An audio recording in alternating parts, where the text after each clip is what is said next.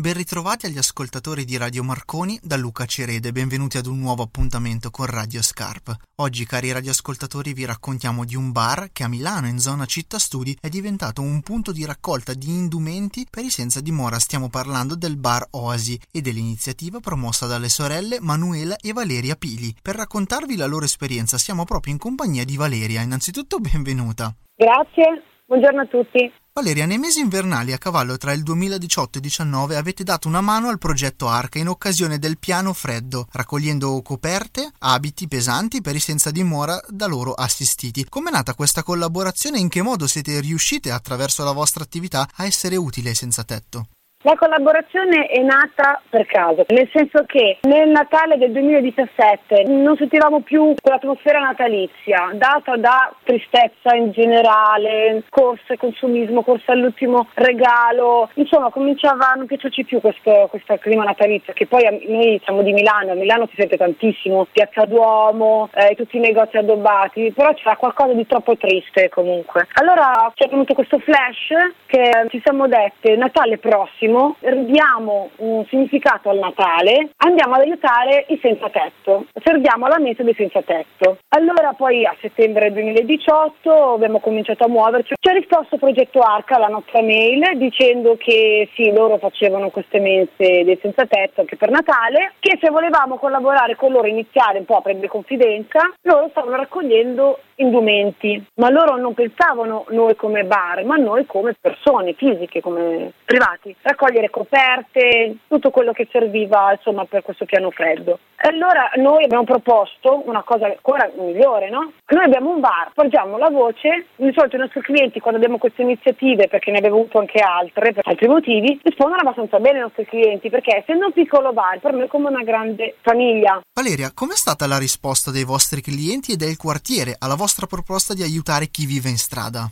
Abbiamo messo dei cartelli con delle spiegazioni tutto quanto davanti alla cassa, in modo tale che qualsiasi cliente poi era costretto a leggere. E tutti i nostri clienti abituali hanno cominciato a dire, ah sai, magari ho un cappotto di mio figlio, ah mi sa che io ho le lenzuola, ah ma devo guardare bene, forse ho ancora qualche coperta che non uso. E ci chiedevano dove dobbiamo portarli. Noi dicevamo, no signora, no no signore, deve portarli a noi, siamo noi che raccogliamo, mettiamo momentaneamente in cantina e poi li portiamo siamo noi al guardaroba che abbiamo riempito la nostra piccola cantina e abbiamo fatto il nostro primo giro in Vialdini, io e mia sorella, dove c'è un'ulteriore cosa, non solo siamo andate a portare queste cose, quindi a portare l'affetto dei nostri clienti, ma lì abbiamo visto con i nostri occhi proprio chi eh, chiedeva aiuto e le volontarie gentilissime che aiutavano questi senza tetto, queste persone, a scegliere le scarpe, a scegliere piuttosto che i jeans della loro taglia, poi c'è una farta dentro, so, che aggiusta anche i jeans magari quello un po' lungo, più corto eccetera. Quindi ci siamo ritrovati catapultati in una realtà che noi non conoscevamo e quindi è stato proprio uno scambio di energie positive.